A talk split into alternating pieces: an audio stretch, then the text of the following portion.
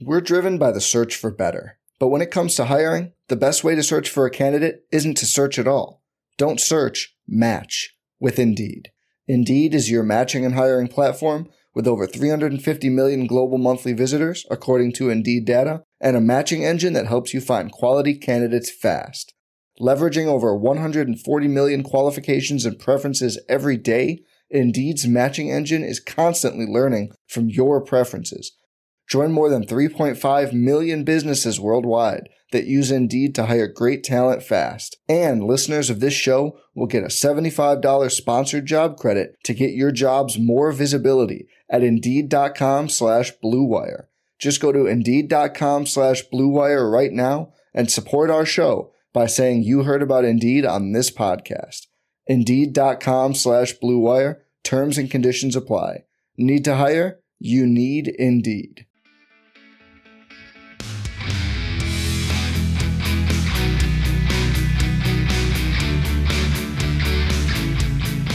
Hello, everyone. Welcome along to the RotoViz Best Ball Podcast. My name is Colm Kelly, and I'll be joined in just a moment by Zachary Krueger as we participate in an FFPC Never Too Early Best Ball tournament. The top prize for it is $25,000, so that's what we've set our target on. And of course, uh, we have mentioned this on other shows. It is $125 to enter the tournament. It runs up as far as the NFL draft. You can check out more about it over at myffpc.com Com, but myself and Zach are drafting from the 104. We are going to split this into two separate drafts. Originally, this did air on the RotoViz YouTube channel as a stream. And uh, of course, we will be doing more of those throughout the coming months into the rest of the NFL offseason, I guess we'll say, and then into the NFL season. We're not going to stop. The content is going to keep coming. So if you want to catch more of these as they are live and interact with us, you'll hear during this some of the questions coming in from listeners about the draft as it was ongoing. Subscribe to RotoViz on YouTube and uh, we will really appreciate that as well. You can check out the RotoViz Best Ball podcast feed. Maybe you're listening to this on the RotoViz main feed. You can subscribe to get exclusive Best Ball content over on the RotoViz Best Ball podcast feed. We would really appreciate that also. But with that said, let's get straight into the draft from the 104 slot. Here's myself and Zach. Kind of get right into a little bit here. We have about 12 or 13 minutes or so until we we begin our draft, but um, we are picking out of the 104. I think it's kind of okay to go ahead and reveal that. And being Team Rotoviz, Team Zero RB, looking at the FFPC for this best ball tournament.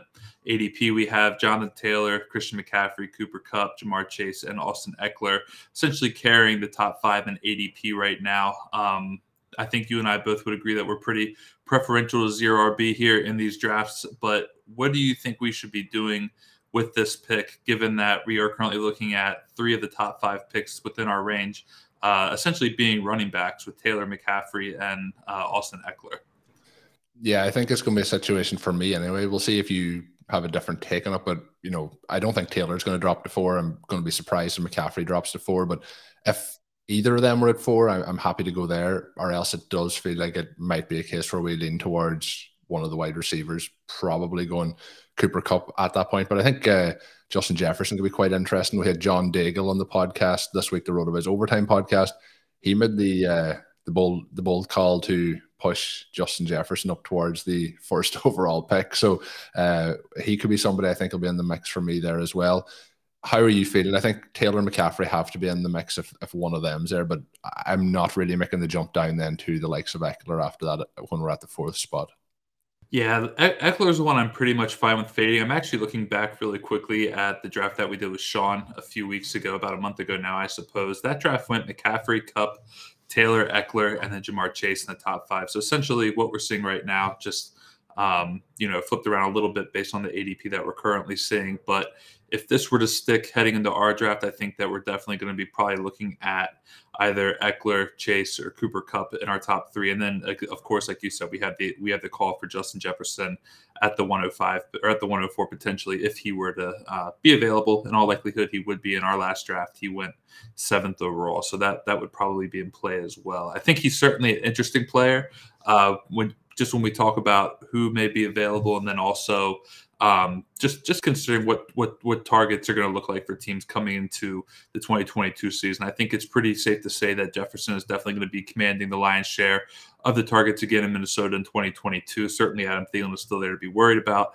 But I think that Jefferson and the way that he's performed the first two years potentially lend himself to receive even more of a target share than what he's seen in each of the first two seasons. So I, I think that Daigle, you know, makes a very interesting point with with you know, considering Justin Jefferson as the overall wide receiver one, and that's something that we could be deciding between uh, him or a guy like Ja'Marr Chase in the next couple of minutes here. But I, I, I do like that pick. I, I am with you though. If it's if it's Taylor or uh, McCaffrey at the 104, then I think we kind of just have to go ahead and, and slam that one home, whether whether we like it or not, as your RB truthers.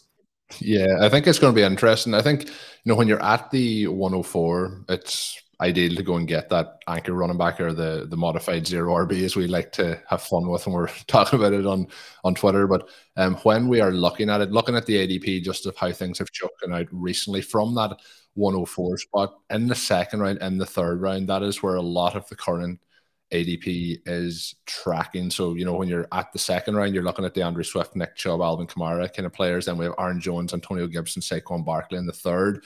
So that could make it a little bit tricky. The, the wide receivers are being pushed up draft boards a little bit in that second round, kind of the range that we would like to take them anyway. That is where ADP is settling at this point. With the CeeDee Lamb, Tyreek Hill, we obviously have a lot of change in the landscape with Hill, with Davante Adams as well.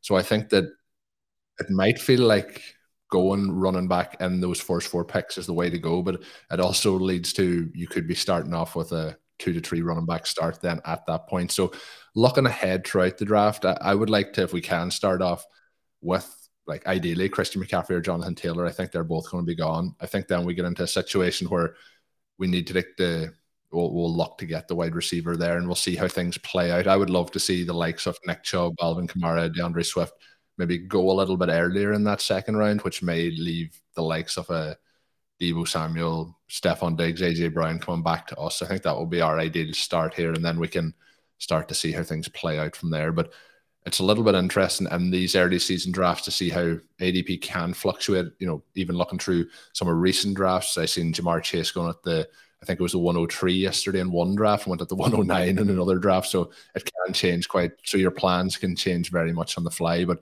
just looking at some of the tools over on RotoViz, looking up the current ADP and draft grid form. The 104 is there's a lot of running backs in that range where we probably be hoping to see things maybe just just change a little bit from the the current ADP. So when we look ahead, second round, have you any targets there, Zach? When we're we're eight minutes from draft time.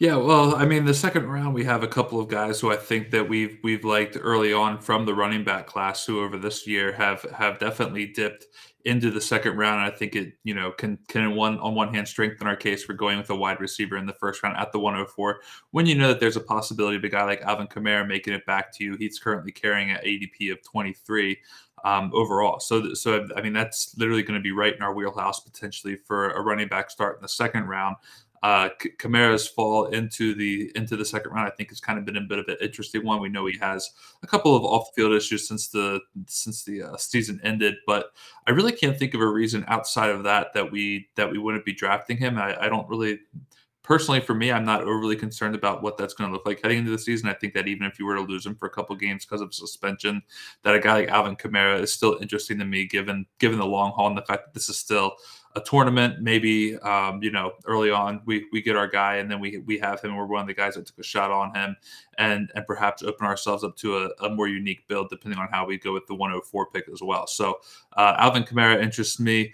Um, I, I, think we could probably agree we're not going to be spending up on any kind of non-pass catching running backs. So someone like Nick Chubb, I think we're probably perfectly fine with fading.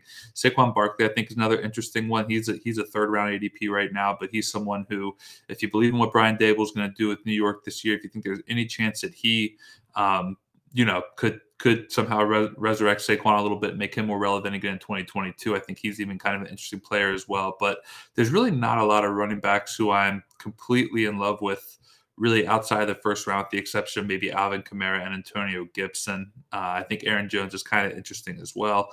But it's, I mean, we just have so many good wide receivers right now that passing up on these receivers for running backs just feels like something I'm not that excited about doing. I don't know if you're completely in the same camp as me or where you're at on that, but it's it, there's a lot of really good receivers out there that it, it, it kind of hurts to pass up on them.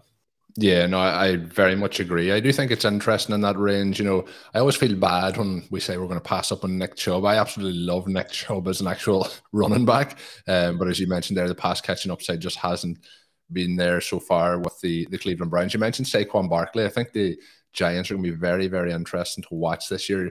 You mentioned, you know, Daboll and, and what he could do with Saquon Barkley.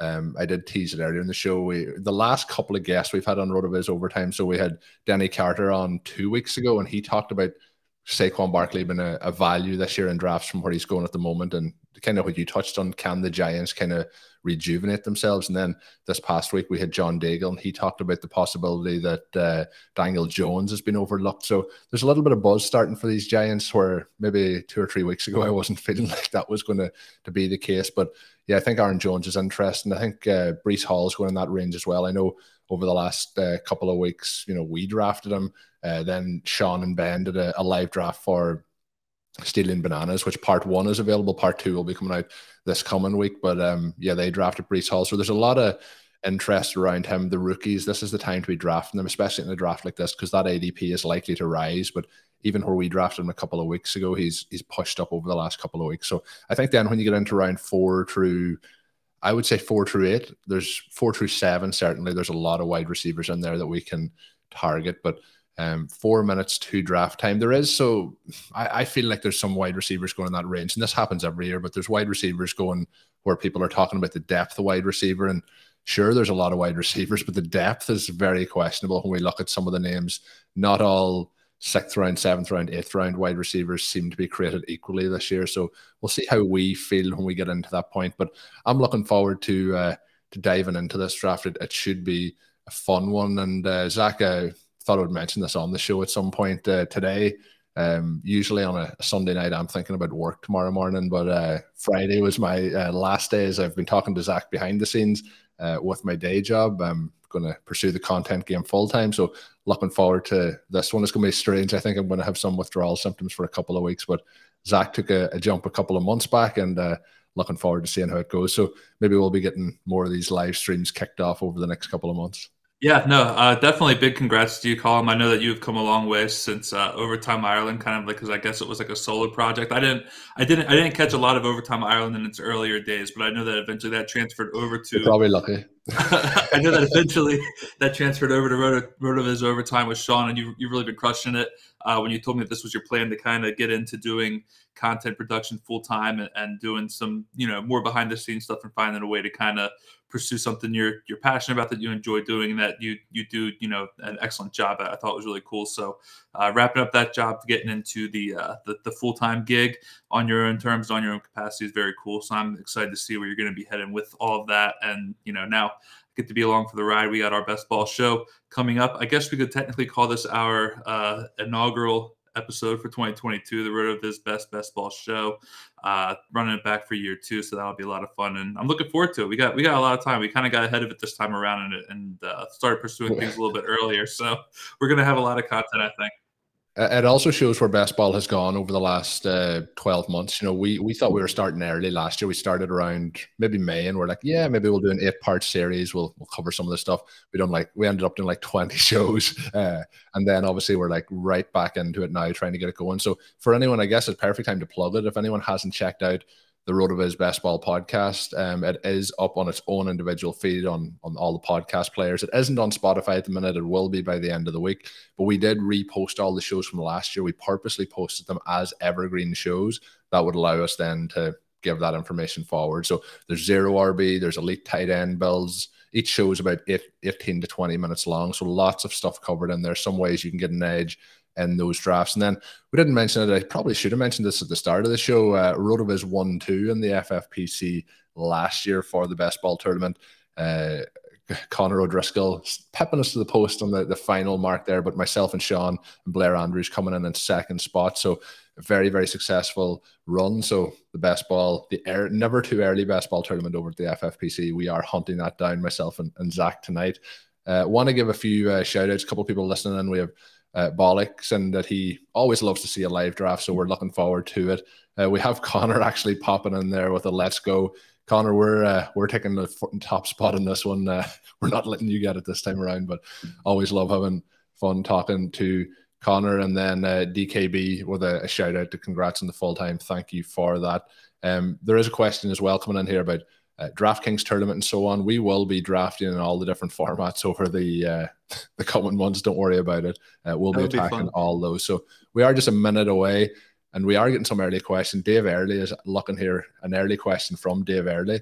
Uh, Penny Hunter Singletary at the eight nine turn. Maybe we'll uh, we'll save that for when we're, when we're in the in that spot because uh, I think we will have a lot of time to break down those guys. But we'll save that question to go uh, in just a little a few moments. But looking forward to having some interaction. If you have any questions, if you think one of our picks is not ideal, if you think one of our picks is, is good, if you think we should have went a different way, let us know. But I'm going to share the draft board up on the screen now. The draft has kicked off. We have Jonathan Taylor, we have Christian McCaffrey, both off the board. So we kind of have what we we thought was going to happen. Um, so it looks like we're likely going to be in the, the Cooper Kupp or Ja'Marr Chase sweepstakes here.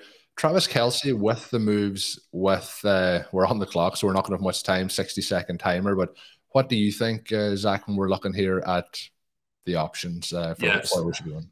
So I mean, I'm completely fine with with passing on Ekeler. I think we kind of mutually agreed on that. I would be going Ja'Marr Chase unless you have a particular lean towards Justin Jefferson and want to just kind of get a little bit different with that. But I'd be going Chase otherwise.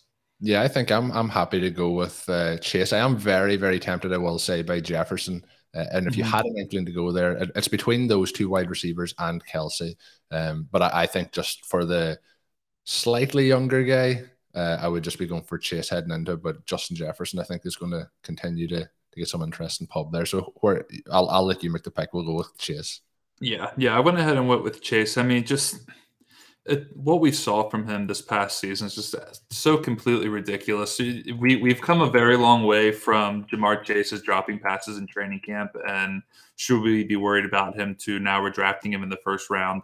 With some people thinking he should be, you know, the the, the wide receiver one in drafts. Uh, last season, he uh, just completely kind of like blew the cover off the league, completely unprecedented season 81 catches, over 1,400 yards, 13 touchdowns in the regular season with another 1,600 air yards. Like he did everything that we, we were hoping that he would do. He did it much earlier than we expected him to. And now we're just kind of wondering what does the what, what's the ceiling look like for a guy who went for 1,400 yards and 13 touchdowns in a rookie season that also featured a, uh, a quarterback that had a struggling offensive line, and on top of that, a, a very good wide receiver too opposite him and Tee Higgins. Ja'Marr Chase still went off for a big season, so I, I think he's deservedly a, uh, a, a, wide receiver sitting right there in the first round, going as a wide receiver two, maybe in the wide receiver one in some classes. I love taking him here. I don't think the Bengals have re-signed Tyler Boyd yet either, which um, you know, in, in that offense, if there's going to be a newer wide receiver three on that offense, I think that it kind of even opens up the opportunity for maybe a little bit more Chase, a little bit more Tee Higgins, while a potential third wide receiver works their way into the lineup. So I really like going with Chase here. I, I got to check in on the Tyler Boyd thing, but I'm, I'm pretty sure that he's still currently a free agent, if I'm not mistaken. The one other player that I did kind of message or mention there, and I didn't know if it was going to kind of pique your interest, is Travis Kelce. Obviously, with Tyreek Hill not being there, um, I, I, think I would be happy taking Kelce anywhere up to the 103 in drafts this year. Um, obviously, if you're really desperate for that elite tight end, you could take him with the first or second pick. But as we've seen this round develop, currently we have Kelce off the board, the pick after us, uh, and then we have Mark Andrews off the board at the back of the first round at 112. So I think it's going to be interesting to see how the ADP of these tight ends plays out in this draft. For any long term listeners of any of our content, they'll know that we do like to get one of those elite tight ends on our teams.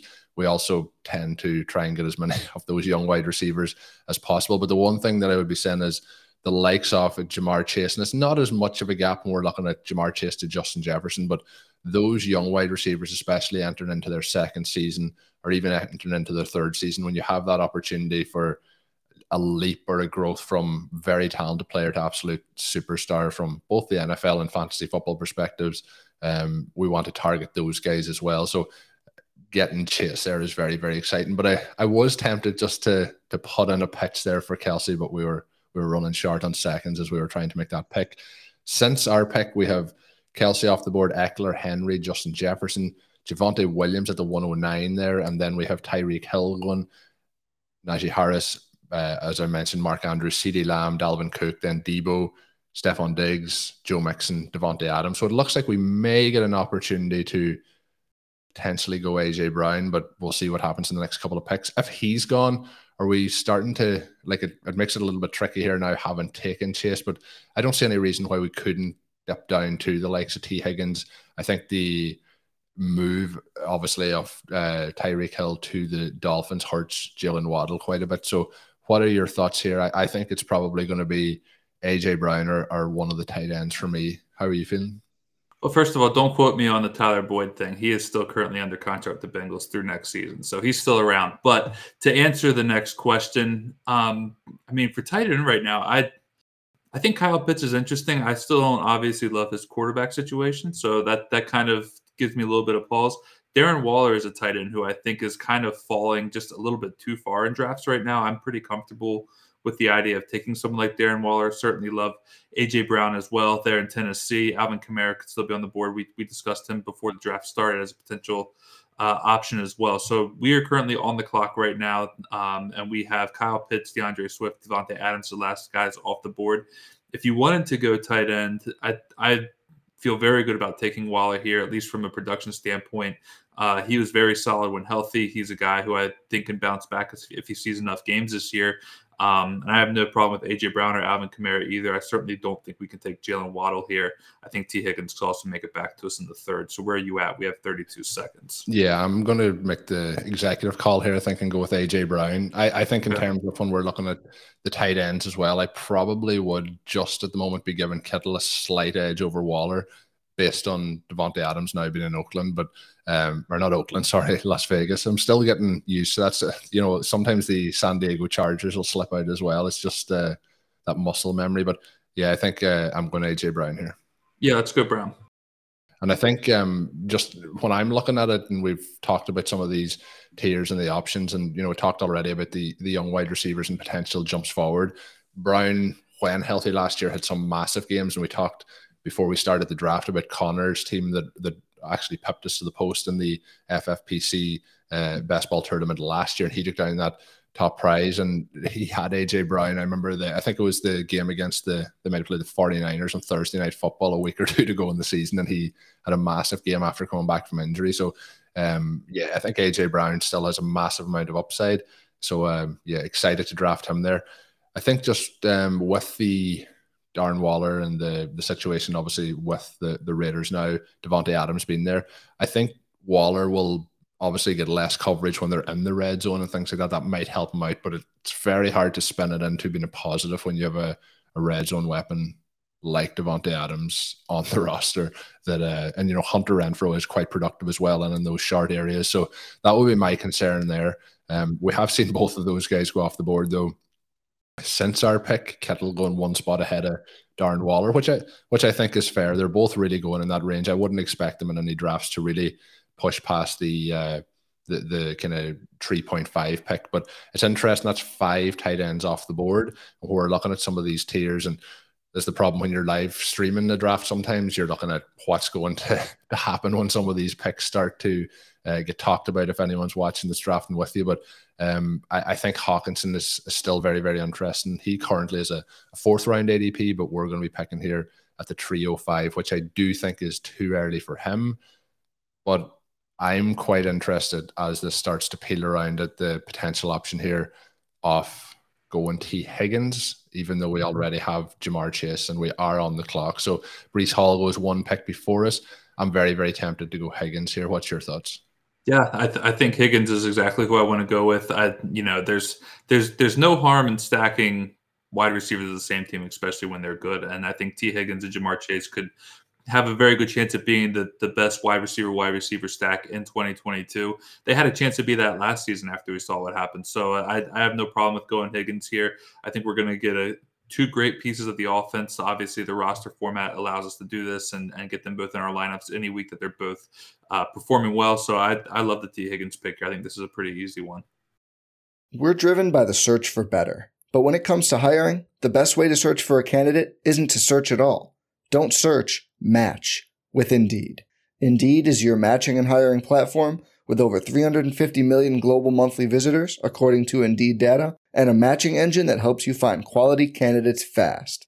Leveraging over 140 million qualifications and preferences every day, Indeed's matching engine is constantly learning from your preferences. Join more than 3.5 million businesses worldwide that use Indeed to hire great talent fast. And listeners of this show will get a $75 sponsored job credit to get your jobs more visibility at Indeed.com slash BlueWire. Just go to Indeed.com slash BlueWire right now and support our show by saying you heard about Indeed on this podcast. Indeed.com slash BlueWire. Terms and conditions apply. Need to hire? You need Indeed. This episode is brought to you by Allstate. Allstate wants to remind fans that mayhem is everywhere, like at your pregame barbecue. While you prep your meats, that grease trap you forgot to empty is prepping to smoke your porch, garage, and the car inside. And without the right home and auto insurance coverage, the cost to repair this could eat up your savings. So bundle home and auto with Allstate to save and get protected from mayhem like this. Bundled savings vary and are not available in every state. Coverage is subject to policy terms and conditions. Yeah, no, I think so. So uh, make the pick, and uh, we'll we'll go all in on the Bengals wide receivers here. Uh, interested um, for some of the people watching in, if you are interested in getting in on the, the topic of conversation, I would love to see a little bit of uh, healthy conversation in the chat around going with Chase and Higgins and the three wide receiver start. What are some of the early thoughts here on the roster? Uh, any concerns with that start? Uh, so far through the start of the draft, we have team one going running back, tight end, running back. We have the same start for team two, and then we have uh, wide receiver, double running back start at team three. We have gone three wide receivers. We have a double tight end, one running back start. We have a double running back, one wide receiver start. Now we have a basically a, another double running back wide receiver start. So team 10 is the the only team so far that have gone wide receiver, wide receiver. We'll see if they match us. Then the second last team from the 11th spot has gone running back, running back. So starting to play out quite nicely here, I think, for us. I'm, I'm quite pleased with, you know, when we talked before we started drafting, we did mention the possibility of, you know, getting a little bit bottled out of the picks when it gets to the second and third round. But when I was looking through this before from the 104 spot, I was kind of thinking they were my three targets, unless somebody like Diggs or Samuel slipped down. So I think we've kind of got the the t- guys in the tier. I think AJ Brown, Diggs, Samuel, CeeDee Lamb, they're all in like a tier. Then I have a little slight break to Tee Higgins, but I have him kind of a little bit on his own ahead of the Jaylen Waddle, Mike Evans kind of group. So um, we do see Waddle go off the pick off the board two picks later. Um, then Leonard Fournette, DeAndre Hopkins, Mike Evans. So what are some of your early thoughts here as we are sitting waiting to look ahead to uh, to to round four here and the, the swing back to round five and uh, for anyone that is listening and watching, and hopefully you're enjoying it, do hit that like button there. Um, we are going to continue to try and grow the RotoViz YouTube channel over the, the coming weeks and months. We've kind of started over the last two months or so, and uh, we're starting to pump out that content on a, a, pretty much daily or twice a day basis with some of the clips from RotoViz Overtime, Stealing Bananas, and we'll have some streams coming in like this. So hit that like button. Much, much appreciated for myself and Zach here. But Zach, on the spot, round four, what are you thinking here as we're about eight picks to our pick? Yeah. So the one thing that I, am looking at just kind of unfolding right now, and then we we had even considered maybe going tight end with the last pick. We chose not to. Um, the other the other week I was on a show uh, with Dave Caban. Uh, you know, I was, I was filling. Yeah, Dave Caban. I was filling in for Curtis Patrick. I believe he was away in Disney with the family. So I got I big got podcast studios. Yes, big shoes to fill. I got podcast studios with Dave. And one of the things that I had talked about with trends that I think could be a little bit different heading into 20, 2022 that were maybe different from 2021. The one thing I kind of pinpointed with Dave was that I think that the way that tight ends are being drafted, even in these FFPC tight end premium leagues, could alter a little bit just because the tight end position was not nearly successful in 2021 as it was in 22 as or yeah as it was in 2020 it was it, it, it kind of took a step back in 2021 tight end wasn't as great.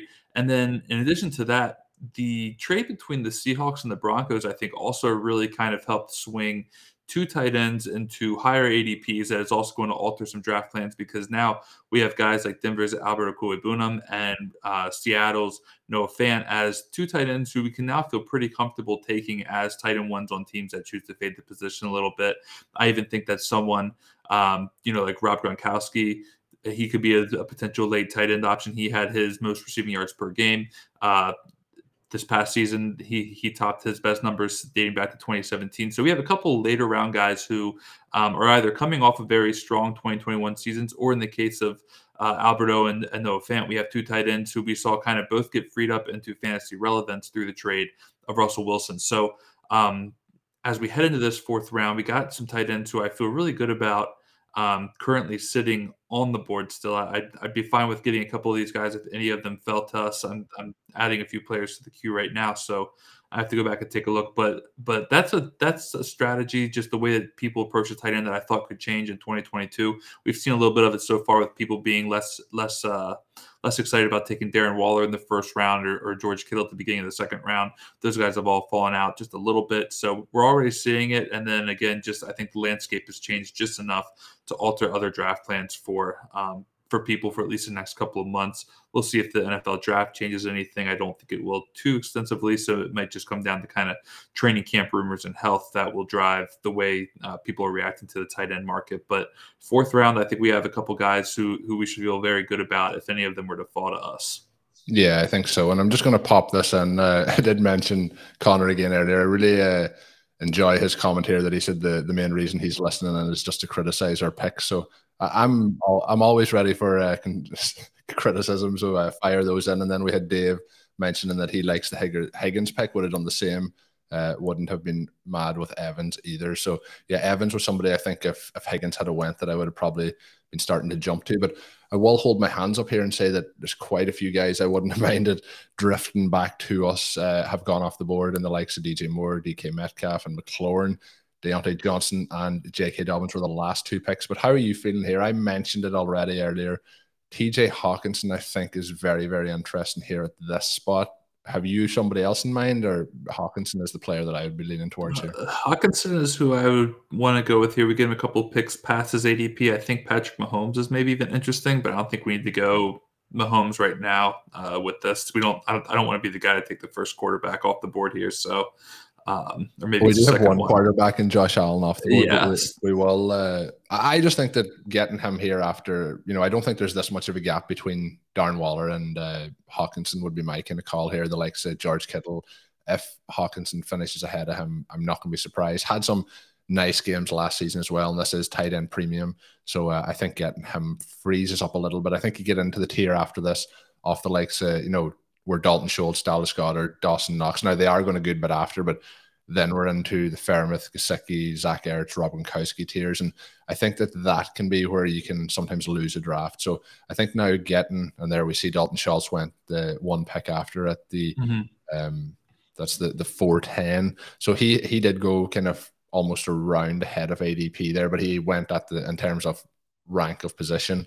So I, I, have a feeling that owner may have gone for Hockenson if we didn't uh, go with him there. I, I, just think that freezes up. My opinion always when we're looking at these drafts, particularly in tight end premium, is if you can get your elite tight end, and some people mightn't think that he fits into that category, but he's definitely at the end of that tier for me. If you get him there, then getting a Gesicki, getting a Freiermuth in the you know eighth, ninth round, getting Albert O and the, the ninth, tenth round, that there means that they're your second option. And then there's the upside of those guys to kind of power you through. And you're not relying on those guys to hit. I think then sometimes if we're going in and trying to get three tight ends from say round eight through 14, there's a lot of dart throws there that get missed on. So uh, I'm quite happy to get get Hockenson. So as we've played out this draft, unless somebody like DJ Moore, who went at the uh, 402, had a fell to us there at that point. You know, I, am not really going to be looking to target anyone over Hockenson.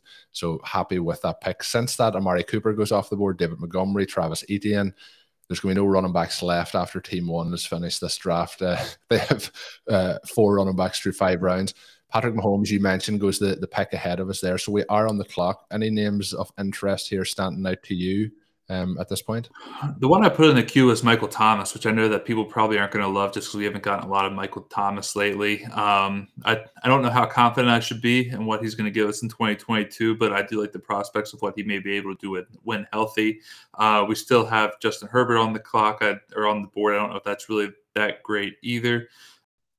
I have I have one name and it's screaming out to me here, and you can veto it if you want. But the name that is screaming out to me is uh, Elijah Moore. Well, I was going to ask if you would rather go Elijah Moore over someone like Michael Thomas, which I was fine with doing. So if he's screaming at you, I say let's go with Elijah Moore. Yeah, I would like, and again, it comes back to that a little bit. I said at the start, we took Ja'Marr Chase heading into his second season. We're looking at Elijah Moore. Like we did see those flashes last year. Both, uh, you know, Zach Wilson should get better. I would hope heading into second season should improve. If he is going to take a leap forward, he should be taking a leap forward this year as well. We should also be seeing Elijah Moore get those opportunities. The one thing would concern me is the way that they have been, you know, trying to really go after a wide receiver one in the market. But I also don't think that another wide receiver being there is a bad thing for Elijah Moore. They really do need some wide receiver help on that roster. So I think having a top tier option may help things, uh, you know, free him up a little bit. Um, but no, Elijah Moore, I think, is in for a, a nice season. When we're seeing the like him go after the likes of Amari Cooper, um, you know, I, I think I'm happy to to take him there. There was kind of a I was looking through it and looking at some of the names of running backs that tend to go in this, and this is working out well for us so far. The likes of James Conner, he's somebody who you know I absolutely love and drafted him. He was my most drafted player last year, but he went at the 312 in this draft, and that was quite a bit ahead of ADP. I think we'll see ADP continue to rise, but I'm looking at ADP over the last two weeks, and that there's kind of a almost around and a half ahead of ADP at that point.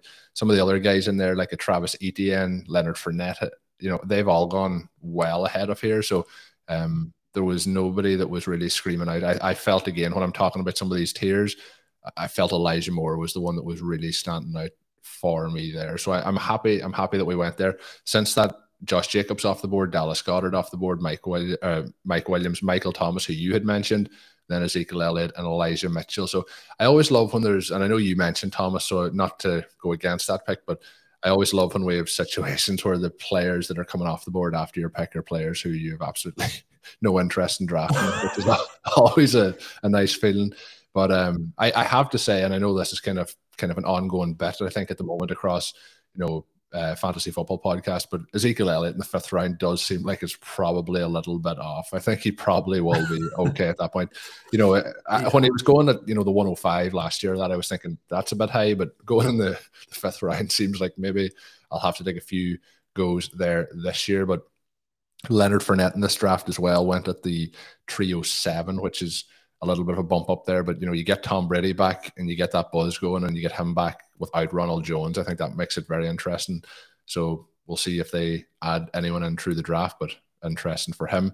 Team 12 as well. And we did something like this in a couple of our drafts last year. Myself and Sean did it as well. Um, and the team actually that came second in that best ball tournament last year, I think we went with uh, Joe Burrow and then maybe no, this was the main event. Sorry, Joe Burrow and Trey Lance. And Trey Lance obviously never played throughout the whole season, basically. But um, the the team in 12 going Justin Herbert, Lamar Jackson. So doubling up on those quarterbacks. I think doubling up on guys like that when it's in the 10th, 11th, 12th round can make sense because you're weighted a little bit. But I think there's a lot of options on the board to to double up on quarterback at that particular point. Uh, Kyler Murray goes off the board. So a little bit of a quarterback run here. But again, that should be helping move some of these guys maybe down towards us. So we're about five picks away from getting to our sixth pick so far. We have stuck true to the brand anyway, not intentional. I always love when people hear our drafts or listen in and they think, yeah, those guys just hate running backs. They do not want running backs on their roster. And sometimes just for fun, we we go with a draft like this. But we'll see now how how aggressive we play this. Um, we, we might have to make Blair Andrews proud and you know get to a, an eleventh, twelfth round here without a running back. But all joking aside, we have no running backs, we do have Ja'Marr Chase, AJ Brown, Tee Higgins, TJ Hockenson, and Elijah Moore. So, what are some of the players you might be be looking at here at this particular point? Well, there's a couple of running backs who I think are are remotely interesting. There's there's one in particular standing out to me. I'm not going to be saying any names yet, but you can see I went ahead and put him in the queue there, um, just in case. The other thing that I'm looking at too is some of the remaining wide receivers, and just trying to kind of parse out who I definitely don't like at ADP versus who I'm willing to consider. Someone like Amon-Ra St. Brown falls into like a I might consider you kind of guy. Someone like Darnell Mooney for all of his explosive playmaking abilities is someone I'm probably out on, especially when I realize that Allen Robinson, brand new uh, Los Angeles Ram, is going right after him.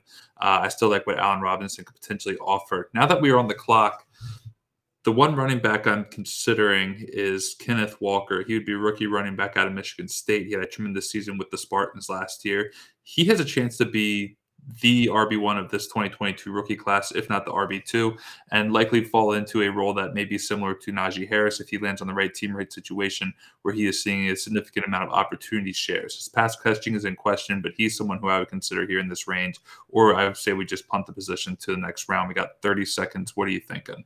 Yeah, I think Walker was the one. I, I, didn't think he would probably slip by to us. The other player I'd put in there is potentially AJ Dillon. So I'm between those two guys, but I'm willing to take the shot on the rookie to see if that ADP rises. Um, so let's let's head on the rookie there. Yeah, let let's go with Walker. Like this is where I think that certainly when we're doing drafts at this point in time, we're taking the gamble that what we think is going to happen is actually what happens. So um, the difference I think right now between a guy like Kenneth Walker and AJ Dillon is quite literally going to be come this time next month, are we going to be talking about Kenneth Walker in a backup role like we are AJ Dillon behind Aaron Jones? Or are we going to be talking about Kenneth Walker as a guy who just fell into a lead back role with an offense um, that we like and hope he can be a part of? So, um, taking gambles on rookies at this point in time in the season with the hopes that they're going to end up landing in good offenses is something that I, um, you know, I, I like doing. I think it's something that we should be aggressively doing more of because I think this is how you potentially win a league, get get a little bit further in a tournament. Is taking shots on these guys with the expectation that these ADPs aren't going to be around for that much longer. So Walker has an ADP, I think, of 76th overall. I could see that jumping up by a round or two if he falls on the right team, maybe even higher if he goes to a team that we really get excited about. Where now all of a sudden he's the RB one for a team in a good offense. So I I like the Kenneth Walker pick here. I think that that's a that's a good gamble. the idea of his ADP falling is probably almost non-existent. I think the the likelihood of it going higher is probably the better bet. Yeah, the other player, I know we were on the clock and I know I made the joke. Maybe I should have made more effort to look towards the selection rather than make a, a joke about our, our zero RB bits. But um, we we did we did immediately go running back then at that point. The other guy that was in the mix there for me, and I was very tempted, but it was the time constraints. And sometimes when you're doing these live drafts or when you're drafting together for the listeners, sometimes we have to go with what is coming up. Uh, but Dave is right. The other player I was going to slot in here, and he went one pick after, and I was hoping that he might have slid back around in the seventh. Was Devin Singletary with a very, very uh, high here uh, in the rankings versus his ADP. Mm-hmm. I think that Singletary is in an absolute prime spot at the moment. My one concern is as we start to get closer and closer to the draft, is the way they have kind of tried to get some of these veteran guys in. I think I would be much more comfortable if they had a good JD McKissic and he was there. But when they then took in Duke Johnson and he's sitting there, I have a feeling that Breece Hall or who we took him in to go, Kenneth Walker could be slotting in there. And that that would be a concern for me. I, am very excited for Singletary if they can avoid getting uh, a running back in there at this current moment in time. So we're one pick away from our step up here, but – I have two options in the queue, and I'm interested to see which way you're thinking about going. Um, I feel like one of the options may be the last in that kind of tier, but I, am also happy to to continue to wait for the the next group of guys because there's some interesting. Why uh, I'm talking about quarterback here for anyone trying to read between between the lines, uh, going in the the next kind of couple of rounds. But but how how are you feeling? Yeah, I mean the quarterback you have in there is certainly a guy. I, I will say this: I struggle to to get excited about this quarterback because he let us down a little bit late in the season. He kind of, I think, buried some teams just given his underwhelming play in the back half of 2021. You also have AJ Dillon in here, who I think is interesting as well. What what are you kind of thinking right now? Walk us through this in the next 45 seconds before we before we make our pick. Now that we're on the clock. Yeah, I think AJ Dillon gives us a lot of flexibility as we go through the rest of the draft. We started off with those four wide receivers. We went, got our tight end. If we add in a second running back here, I think it could be very, very interesting. Obviously, we know the situation at the minute with the Packers concerns at wide receiver, but I do think that we're going to get uh, some obviously re- reinforcements there. But I think both running backs are heavily featured, and I think Dillon showed himself to be uh, very, very good last year, and I think he can continue to improve. So the other player, because he's not going to get back to us that I've talked about, is Dak Prescott. But I do think that some of the guys going in the next round or two might be might be interesting. So I think uh, we'll go with we'll go yeah. with AJ Dillon. Yeah, let's do let's do Dillon. I, I, I like your logic behind that pick. I think that's good. If we would have had a Cowboy on our roster, I think I would have even been willing to consider Dak a little bit more. But right now, we're no more Mari Cooper. Dalton Schultz is already gone. Like you're basically looking at stacking with Michael Gallup at this point in time, um, which which is which I mean that that could be fine, but that would kind of be you know, yeah. we don't talk about that anymore. Um, if you were on the show, if you watched the show previously, if you listened, then I completely forgot that uh, that Michael Gallup had had I believe it was a torn ACL in like the final week of the last season, and it just completely slipped my mind. And I was talking about him as if he was had an injury he was about to bounce back from like immediately, and just really funny pick. So so call him occasionally. He'll DM me to let me know what the status of Michael Gallup is. It has worked out since though because at has, that point, Amari Cooper was on the roster, so uh, things are things are still looking good.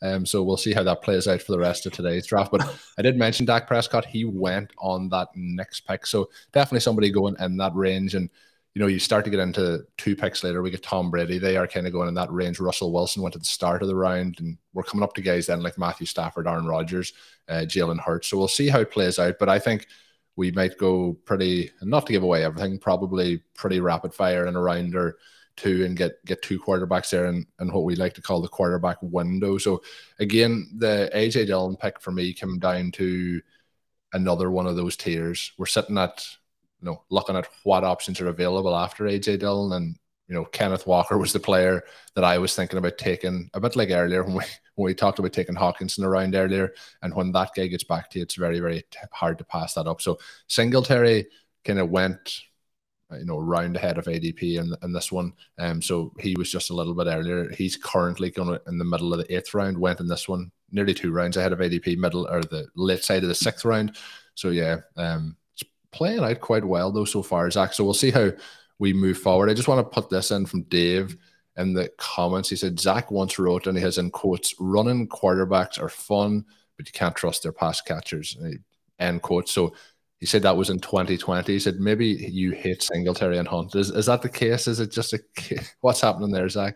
I can't remember if that was my debut RotoViz article. So very, very good pull there. Um, I believe I mainly highlighted um, the the wide receivers and tight ends in that article, but there the article did show that it is generally tougher to trust uh, pass catchers from running quarterbacks. Um, I do also think that players like Devin Singletary, players like J.K. Dobbins, are at a bit of a risk to not see as many targets because I think part of what kind of lends its way to running back targets is quarterbacks who have nowhere else to go, so they dump it down. We know that mobile quarterbacks probably have um, a little bit more of a tendency to take off in those dump down situations rather than uh, you know toss it off to somebody. So um, I, I don't hate Singletary. I, I do like him, but I, I do worry a little bit also about what Colm said, which was just the possibility of the Bills maybe addressing the running back situation in a way that all of a sudden brings uh, Singletary's ADP down, if you understand what I'm saying. Uh, makes makes it uh, that he's going later than what he currently is. So um, that is certainly a concern of mine. But it's a good point. I do think that running backs um, and their pass catching upside tends to get nerfed just a little bit when they have running quarterbacks on their roster. Real quick, Colm, while I'm speaking, I'm going to just quickly shut down my camera here. I'm going to make sure that my computer is actually charging because otherwise I'm going to be cut off midstream. It looks like I have an issue with my charger. So give me one second before we get back into this pick here.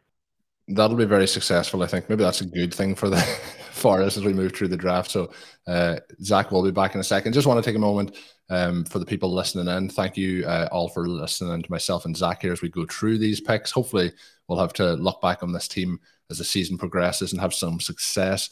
A number of you may have heard the draft that myself, Sean, and Blair Andrews did um, last year in, in, July or June or July, and it went second against uh, Connor in that FFPC best ball tournament last year. So, um, you know, it's always fun to look back and see how these teams did. Myself and Zach, unfortunately, did a draft last year where we did start off with uh, pretty early on with Kyle Pitts um, and um, Calvin Ridley, and obviously that didn't really work out for us in one of these early drafts. So we'll see how it plays out now over the the course of the um, next couple of months. But would uh, would appreciate some thoughts if you want to fire them in on some of the the topics so far, some of the players we've selected, or maybe some of the players we passed up. Is there any players that we maybe should have been higher on that we weren't? Any players that we, we passed over? Let us know. The other thing is drop us a, a like there if you haven't already. Hit that like button, much much appreciated. The last plug for this little part of the show that I'm going to mention is we do have the RotoViz Best Ball podcast. Myself and Zach Krueger do that show. Um, obviously, Zach is here with me today. We did do a lot of evergreen stuff this time last year. Um, so check that out. It's up on Apple Podcast. It will be up on Spotify by the end of this week and check that out. Um, you can get all those episodes as we talk through different strategies, including the one we're using here. But we are on the clock, Zach. We have 46 seconds to go.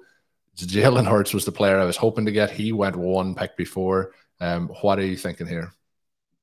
I think we need to get a quarterback at this point in time. We're really kind of dipping into a tier that we're not going to love. Aaron Rodgers has fallen almost a full round. I think Aaron Rodgers is kind of a very easy pick at this point in time. Uh, well, uh, how many seconds have we left on the clock here to debate it? 24 seconds? Or do you want to yeah. make an executive decision? If you want to jump in and, and make that call, go for it. Yeah, I, I like Rodgers here, and then we can kind of work out. Are you good with this? Yep. All right, let's do it. Um, now that we've made the I'll pick, never, I'll never, uh, I'll never deny a Rodgers pick. My yeah. one thing, and people are probably sick of me saying this, uh, Rodgers is a better quarterback than he is a, a fantasy quarterback. Has always been my kind of thing with Aaron Rodgers, but I, I do think that there's still going to be a lot of movement in that wide receiver room heading into the season. Trey Lance goes off the board two picks later. It's interesting with all the, the movement around Lance recently. Um, you know, with Jimmy Garoppolo, will he move? Won't he move? We'll see how that plays out. But I, I think he's on a little bit less steady ground than maybe we thought uh, a couple of weeks ago. But yeah, we kind of ran into a little bit of a, a dead zone in terms of value and picks there. Quite a few of the players that I would have liked in that range did go quite a bit before that. But I'm going to pitch it here. How are we feeling about our favorite tight end at this point of the draft as we look to wrap around? Our favorite tight end? Yeah. Do you know who I'm talking about? I mean, I, I would guess Pat Freiermuth just cause uh, no, board, but but Al- is it Albert O? Alberto has to be that guy. Um, I think like he, he's going into the mid ninth round ADP at the moment. We are at the 904 at that point. I think he's in the mix for me here. Um, just looking through some of the other options that are available. We do still have Gesicki there who could be um, interesting. Is there any other players that are interesting for you here? I, I feel like probably tight end is the way to go to get that second tight end and to, to kind of relax at the position.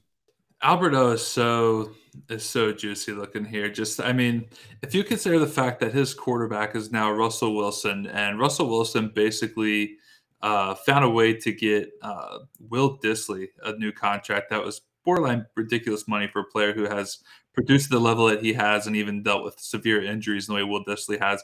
Uh, but he was good, you know, when he was on the field, probably in part because of some of the stuff Russell Wilson did. Now you get Albert O partnering him with with uh, Russell Wilson. I we, we certainly need the tight ends here. I think that Albert O is a fine pick. We, we love his athleticism. We like what he could potentially do if Noah Fant ever got out of the way. Now he's out of the way, so we we can pick him here and feel pretty good about it.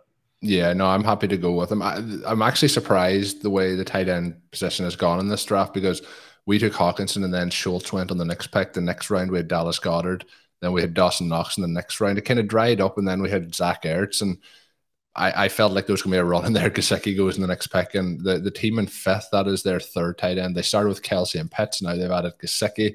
They have no wide receivers through this point of the draft. They have Barkley, Dobbins, Josh Jacobs, Michael Carter, and then Dak Prescott and Jalen Hurts, and then Gesicki, and then Freiermuth goes off the board in that next pick. So this is a, it, it, was a point where I thought if we didn't go with the tight end there, Zach, I didn't think we were probably going to have a huge amount of options when it came back to us. So I'm pretty happy to have Hockenson have Albert O, and we'll see how the rest of the draft plays out. But I might be holding off the rest of the way. But yeah, some interesting roster starting to develop at this point when we look through the whole board. Quite a few teams doubling up on on quarterback. We had uh, I mentioned it earlier. The team in the 12th spot doubled up with their picks in round five and six, and then we had um, the team in seventh double up with Tom Brady and Matthew Stafford. The team in fifth doubled up with Dak Prescott and Jalen Hurts and then the team in second with Trey Lance and Justin Fields. They're going with the second year quarterbacks.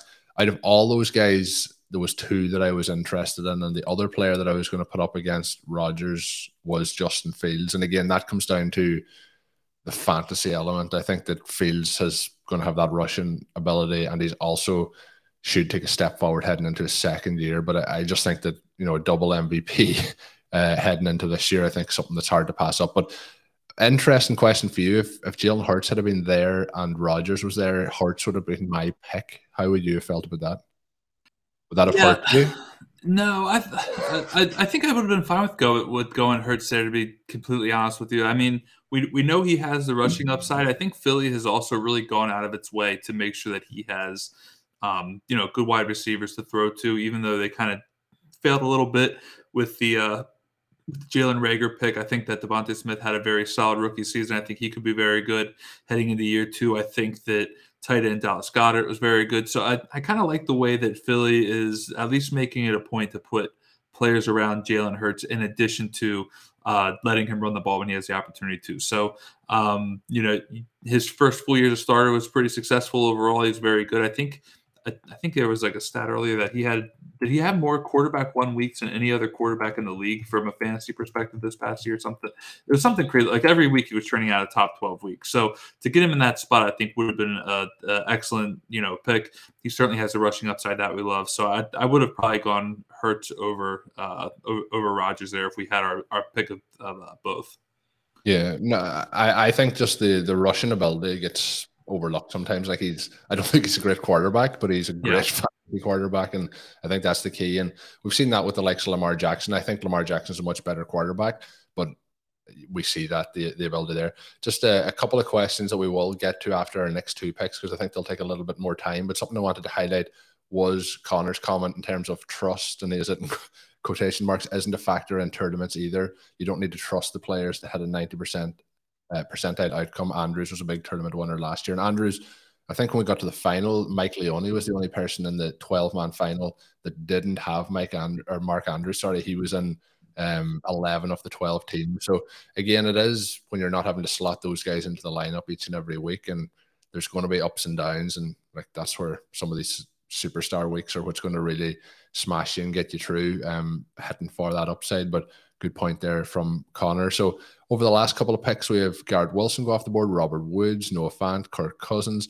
Uh, there is a run here kind of on those young rookie wide receivers, Treylon Burks, Drake London, and Garrett Wilson. They were all guys I was hoping maybe would slide back to us. The other player I didn't mention when we did make our Albert O pick was uh, Brandon Aiyuk went one pick before. I thought he could have been somebody there if we were looking to go back to the wide receiver position at that point.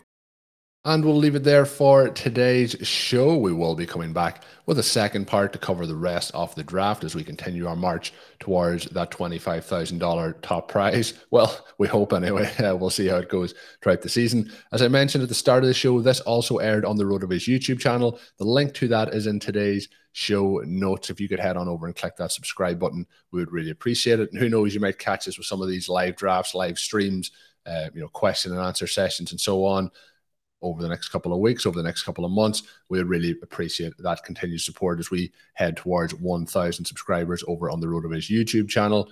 With that, I'm going to leave it at this point. I just want to say once again, thank you for tuning in, thank you for listening, and thank you for the continued support. We'll be back with the next episode dropping tomorrow. So if you're listening to this as it dropped on the Saturday, it will come out on the Sunday and it will be coming your way ASAP. So until then, of course, have a good one.